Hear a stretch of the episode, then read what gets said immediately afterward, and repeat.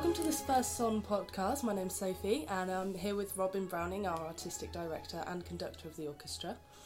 Um, going to ask a few quick questions, mostly about your career and the direction that Son is going in at the moment. Um, simply, for the first, why why conducting as opposed to being a musician? Obviously, it takes a lot of interpretation of music. It's arguably a bigger job. Why um, why that? Well, I guess why conducting as opposed to being a musician? I think there are quite a lot of people out there who would agree with you that conducting isn't so much about being a musician, but not wishing to start off being too controversial. Of course, conductors should be musicians. it's not they're not mutually exclusive, uh, or they shouldn't be. Although you could be forgiven for thinking so in certain examples. Um, I mean, I started life as a violinist, and I taught myself the piano badly. I never had a piano lesson properly.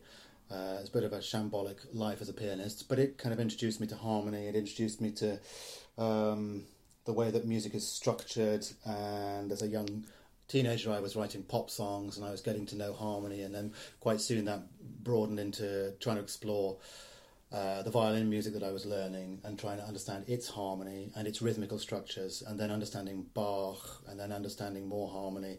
And I think that inevitably I got drawn towards uh, conducting as a way of uh, this is going to sound dreadfully pretentious, but I'm going to say it anyway as a way of deepening my already existing connection with the what I would see as the the the the the, the, the, the more important elements of music, harmony particularly. Mm-hmm. Um, and I, as an orchestral player, I loved playing in orchestras. I still do, or if I did, I still would. I, I don't anymore, but I, I, I used to enjoy playing up to orchestras in, in orchestras up until uh, when I uh, had to had to had to stop because of my conducting career.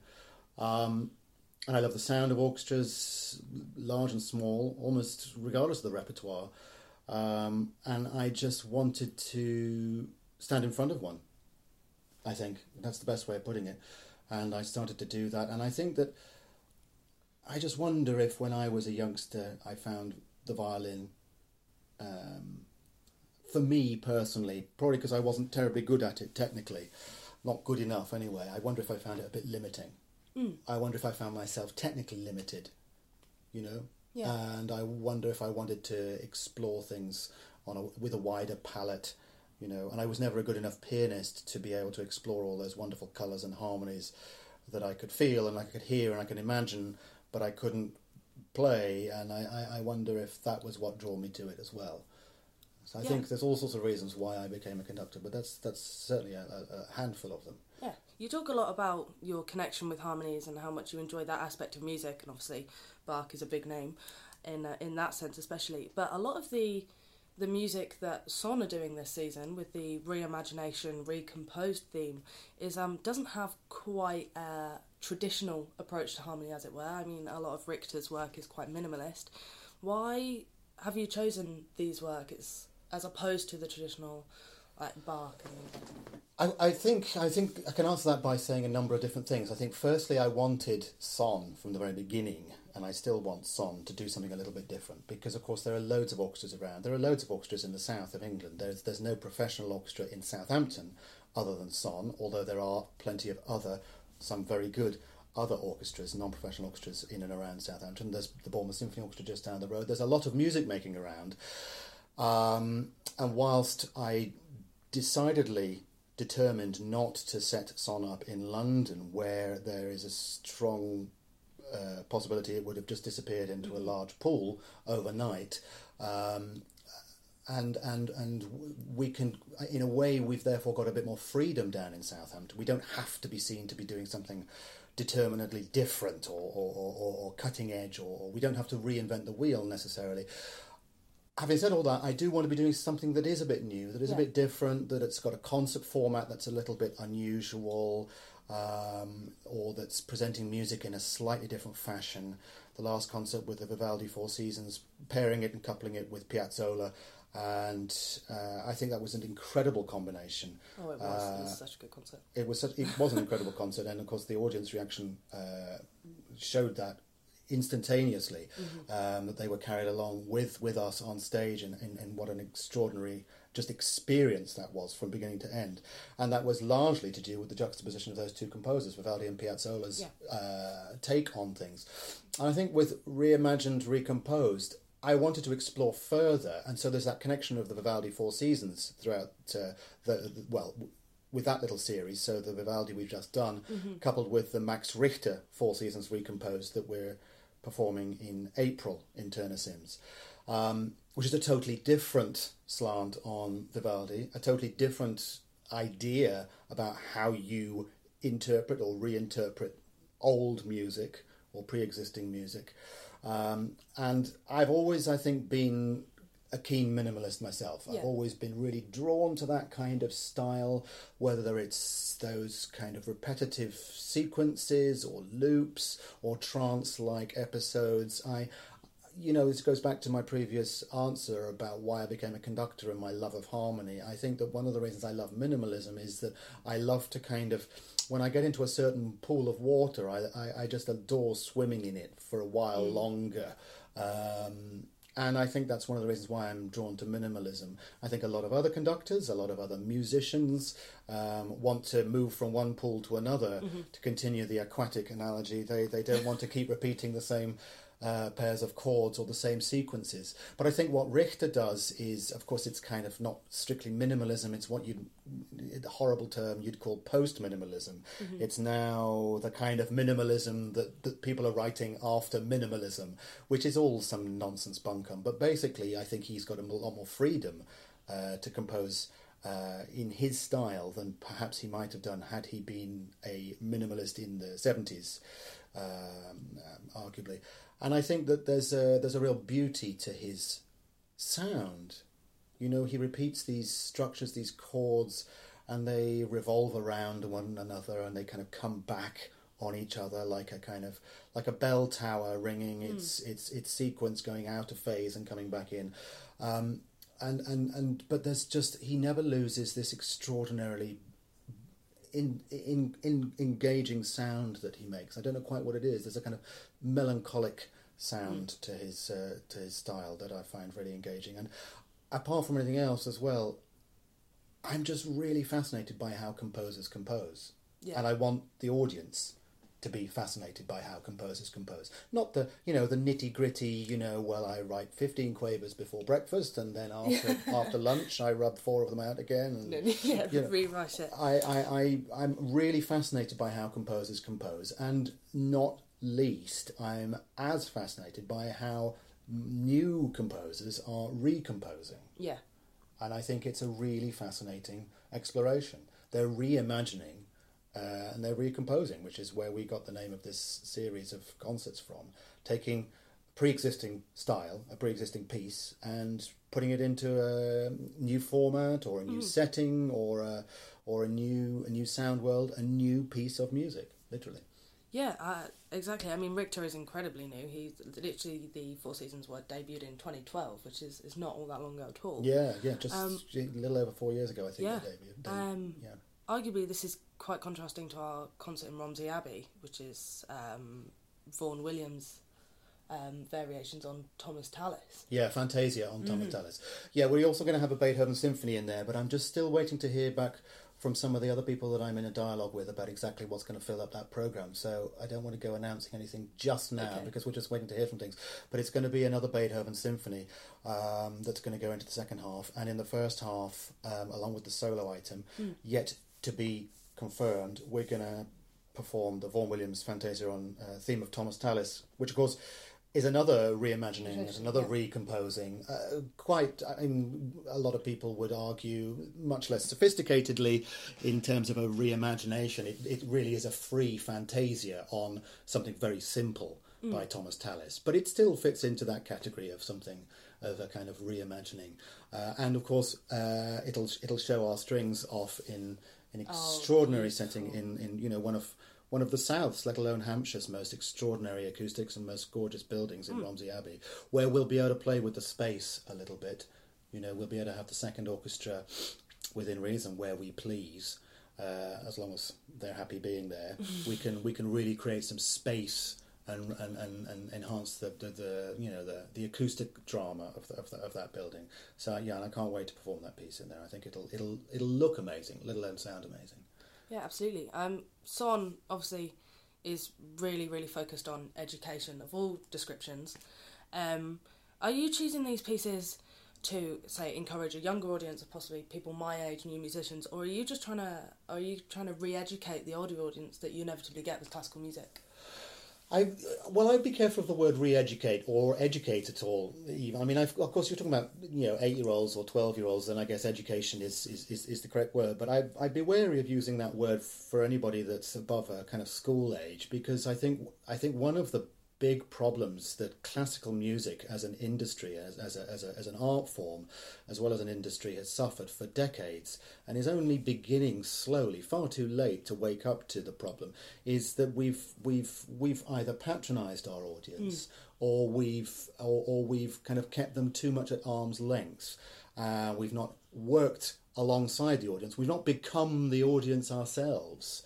I'm not suggesting that you know we should have performers you know lurking around amongst all the all the audience unless the piece calls for it. And we shouldn't have the audience milling around amongst the orchestra unless the piece calls for it. But I think there's for for years, for centuries, there's been too much of a them and us mm-hmm. uh, approach. Having said all that, I'm wary that one of the ways to not get across the extraordinary nature of classical music or mainstream um, serious music uh, to the to, to audiences is to, is is to dumb it down, mm-hmm. I, or water it down. I, I, I, think that I think that there are barriers to be broken down with, with classical performers and their audiences, whether they're in person in a concert hall or in a in a on an oil rig or heaven knows where you perform or online via yeah. live streaming. I think there are massive barriers to break down still today, and I think it's ridiculous that as arts organisations, classical music ensembles and orchestras and groups are still not connecting enough with their audiences. But uh, uh, um, despite having the need to break down those barriers, I also think that a lot of people are in danger of throwing the baby out with the bathwater, which is a horrible phrase, but you know what I mean. Uh-huh. And they kind of they're dumbing down. They're just trying to, or they're trying to just, just you know, trying to water down the, the, the message, trying to water down the music. And you know, one of my deeply felt feelings is that extraordinary music or great music is extraordinary, mm-hmm. uh, no matter who the audience is, and in a way, no matter who's performing it, because the music is still extraordinary. You don't have to surround it with dry ice and flashing lights and comfy seats and a, and a, and a virtual reality experience and put a GoPro on the end of the conductor's baton. All those things can or may not be good or great or helpful or a hindrance. That doesn't really matter. The music is great mm-hmm. if it's great music. If it's bad music, it's bad music. And I think if people dumb down good music, let alone great music, it becomes a problem because you know, I'm not suggesting that a nine year old child should be exposed to an entire Mahler symphony, let alone be expected to appreciate it or, heaven forbid, understand it or, or, or like it. But I think that there are ways of showing the audience and of telling the audience, mm-hmm. and, and, I'm trying not to use the word educating the audience, yes, which goes back to your question. Mm-hmm. There are ways of showing the audience what great music there is out there, even if some of it's one minute long or, or, or 71 minutes long. What great music there is out there. And if you want to go a bit further, how it's constructed, or why it's constructed, or why the composer wrote what he or she did when he or she was composing it, why they chose that chord, why they chose that rhythm, or why they put the movements in that order. Why does this little bit happen in this piece of Sibelius? Why does this little bit happen in this piece of of of, of Elgar? Mm-hmm. Why does this little why why what do these things mean here? Yeah. This is what they sound like, but why do they sound like that?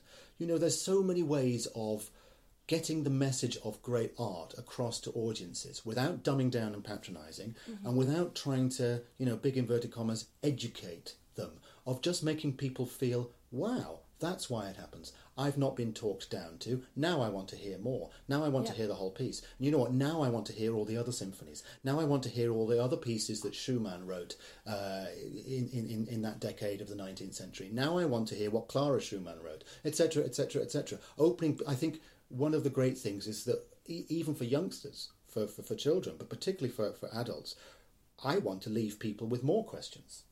Not to have not not necessarily to answer their questions. Mm. I want to peop- I want people to walk away from our concerts and our experiences with more questions. Yes. Actually, filled with more questions, not not not having felt like they've had all their questions answered. I want them to feel that they've had all their questions answered, yet they've got now twenty times as many questions to ask ask again, and they'll have to come to future concerts maybe to find out, and so it goes on. But that's the great richness of our life. Mm. Yeah.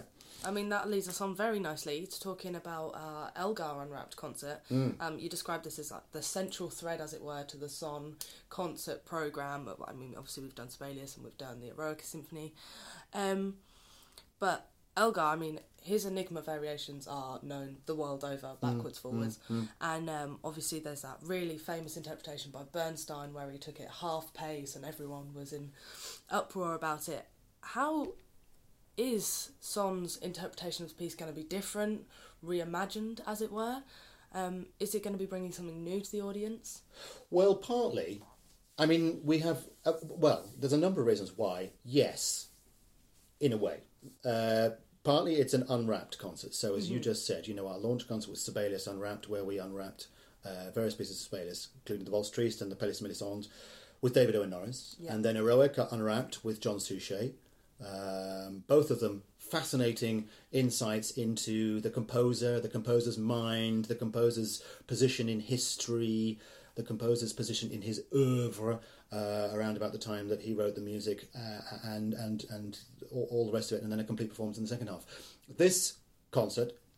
Elgar Unwrapped is no different. We have a 1st half where we're going to be pulling things apart with David Owen Norris, who we're welcoming back to Turner Sims um, for this one, which incidentally, by the way, is only a matter of two days or three days, I forget which, after what would have been Elgar's 160th birthday. Yes, I saw that. Which is a brilliant bit of timing Yeah, yeah. as well. Of course, all all all kind of like a, some celestial alignment going on there. It's all completely planned, of course. course, of Um, so we're welcoming back David Owen Norris, who is, you know, David is a Oh, fantastic. yeah, he was fantastic for the Sibelius. He's fantastic with everything. It doesn't. It doesn't matter if he's playing Sterndale Bennett or you know or or, or Sibelius or talking about Rossini.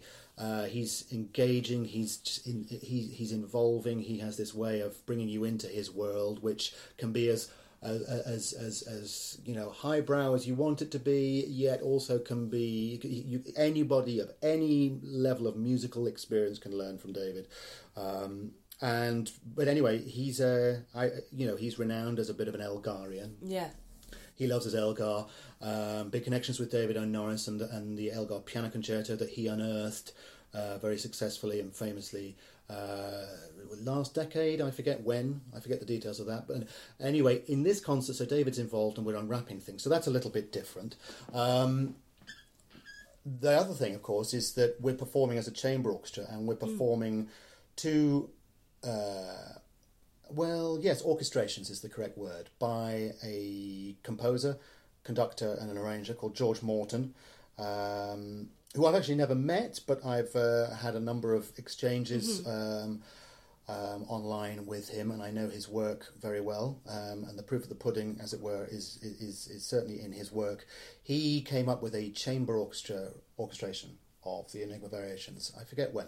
Um, very recently, though, within the last year or two or three, and we're performing that version. And um, I've persuaded him to um, work on a new commission that Son have commissioned from him of the um, Pomp and Circumstance March number four, which is going to open our little concert. So these two little things are going to be, uh, well, they're not so little, are they, either of them?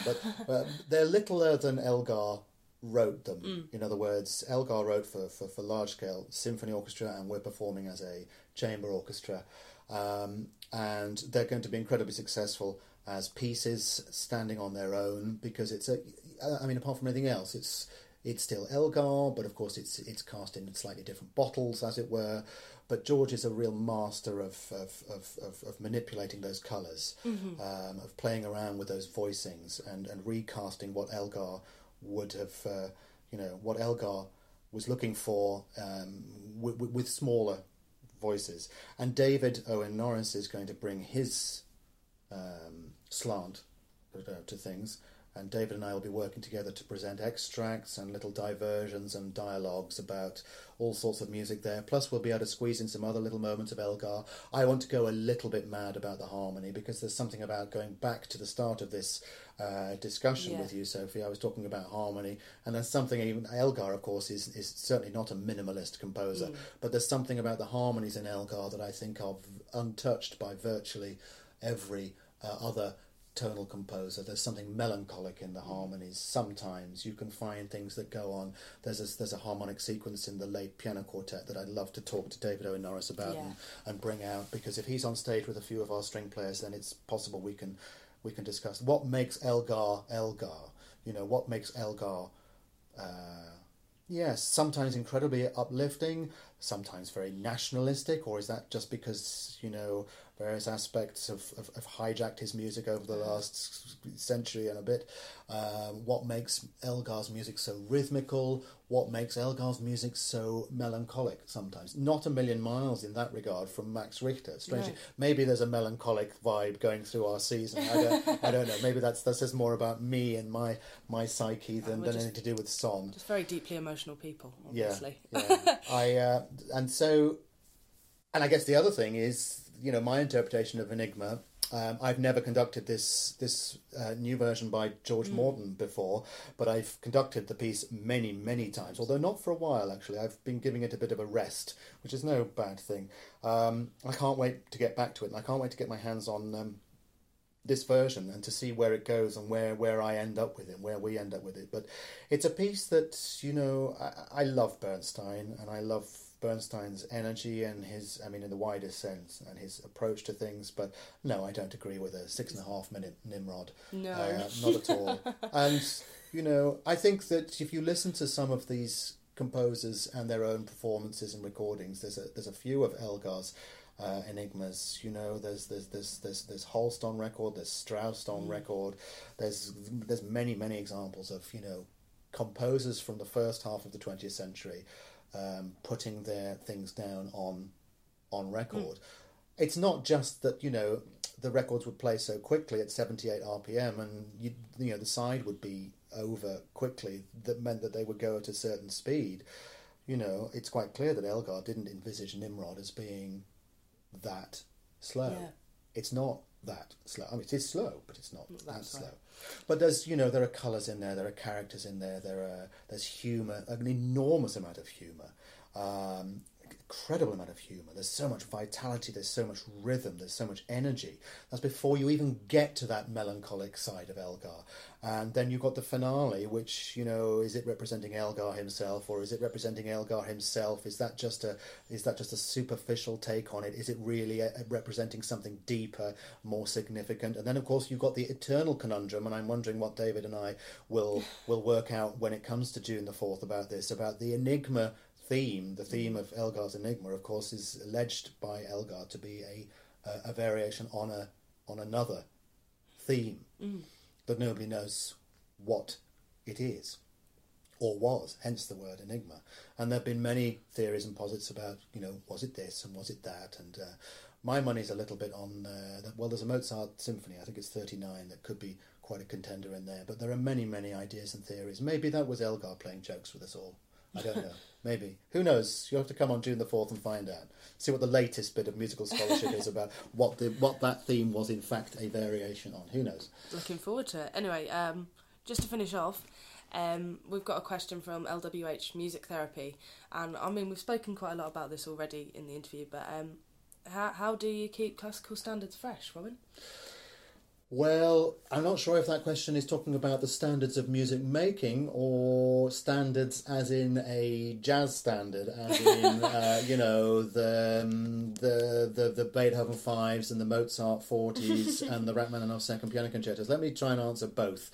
Um, I mean, I think that all classical musicians, all serious professional musicians, I mean, they can be jazz musicians, rock musicians, electronic composers, whatever. I think all professional musicians strive to maintain excellence at every single point in their mm-hmm. lives. You don't get to become a professional performer unless you strive for excellence and you have that excellence or the the the, the, the, the aim of excellence, high performance, if unless you have that kind of instilled in you from an early age, which is nearly always you, you, you start to realize what that level of attainment is and that level of, of, of, of working at is before your age is even in double figures. And I think that never leaves you, it just deepens. Of course, mm. some some musicians become orchestra players, some musicians uh, become you know in, in jazz players, some become composers, some are singers, some work on their own. Um, I don't know, a lot of guitarists, a lot of pianists, a lot of composers would do. A lot of people work in collaboration with others, whether they're collaborative musicians or professional community musicians, um, um, jazz musicians, orchestral players. You know, as a violinist, they can be on their own, they can be teaching on their own, or with, with just one on one. They can all sorts of collaborative possibilities. But but the one connective thing is that they're all trying to work at the top of their game. Yeah. And the soloists of this world and the great composers of this world uh, and I like to think the conductors of this world should be striving for excellence all the time because it's what we owe our art, which sounds incredibly pretentious, but and it's not meant to. I mean, I think it, you know, uh, every day as musicians we get to spend we get to spend every single day with genius. Yes. Which is a bit of an old uh, comment that I blatantly stole from somebody else, and I can't attribute it because I can't, I can't remember who it was. But it's true, you know. We, yeah. we we can spend every day in company with I don't know, with Liszt, with Mozart, with Haydn, with Smetana, or with with whoever you regard on what what scale of what mm. spectrum of geniusness, you know. And that's such a such an honor. It's a privilege, and I think that if if we start to lose our A game then then yeah, then then then we're not offering our best self to the musical universe. Um, so that's I think how how as performers we aim to, to keep our musical standards high. And if if the questioner is asking about you know how do we bring our best performances to the musical standards, and I'll interpret that in a horrible way. I'll call it those old pot boilers, you know, like the yeah. I don't know, like the Beethoven fives and so on. You know, I never personally. I, I well, I suppose you could even include Enigma in that. Mm-hmm. I haven't performed it personally for, for, for many years, but I, I mean, I was, you know, I can't remember how many performances I've given of it. Probably at least fifty. Yeah. In my life, um, and I think that the minute you, I mean, it's not like being on the West End stage where you're doing nine performances or eight performances of the same show mm-hmm. day in day out, twice a day. Um, I think as I say, it's the same kind of approach. The minute you lose sight of how blessed you are to be working with that music at that level in that environment, then it's the minute to. I think that's the minute to look in the mirror and to think, you know, why am I doing this? Yes. What am I? What am I bringing to this? Why am I going on stage or why am I opening this score to prepare it? Why am I studying this work? Why am I programming this piece? Um, and yes, as all performers, we will we will steer our repertoire choices depending on uh, on on where we feel personally we need to go, but where we think the organisation we're working with needs to go. You can't just be like a kid in a sweet shop when you program music. Mm. No. I think I, I, you know, you can see people's programming that's a little bit like that, where it looks like a bomb's gone off in a, you know, in a, in a repertoire factory, and so you'll have, you know, some Copland up against some Rameau, and then that that's next next door to some Dvorak, um, and then in the second half, there's some choir piece mm. that's you, you, know, and you just kind of think all those four would work, but just not together. It's no. like kind of eating the craziest kind of food that doesn't doesn't. I think we need to give a lot of thought to repertoire, yeah. um, and and but you know, I mean, there are pieces and composers that I avoid. Mm. Um, I perhaps shouldn't name any in this interview. there are things that I feel like I don't have enough to bring to. Mm-hmm. Um, there are, yeah, I mean, well, for example, not that you've asked, let alone the, the, the person asking this question has asked. I mean, I'm not, I'm not a big fan of Delius. Mm-hmm. Um, so I don't think, I don't think we're heading for a son Delius Unwrapped anytime soon. Maybe maybe we should do because it would uh, maybe it would change my boundaries. maybe it would, maybe it would change my feelings about Delius a little bit. But and there are some lovely little pieces of Delius and and Koanga I quite like and it, it, it works for me. But I'm not a big fan of the sound it makes.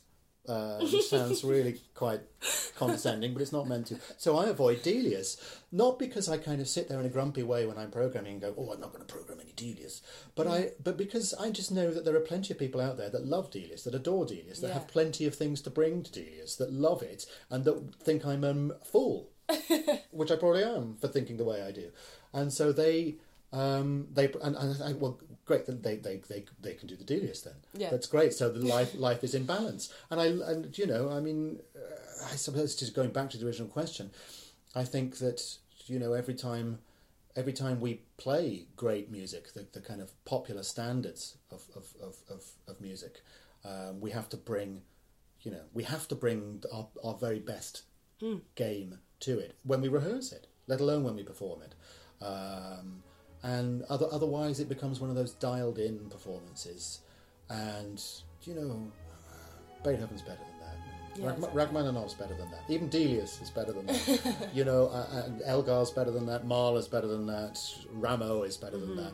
We owe it to these great luminaries of art to to to yeah to to show their work in the best light. Yeah, absolutely. And and I think the minute we take our, our eyes off the ball, then we're we're, we're, we're, we're, we're letting down something that's really quite important in our in our in our world, in our creative universe. Yeah, exactly. Anyway, that's brilliant. Thank you very much, Robin.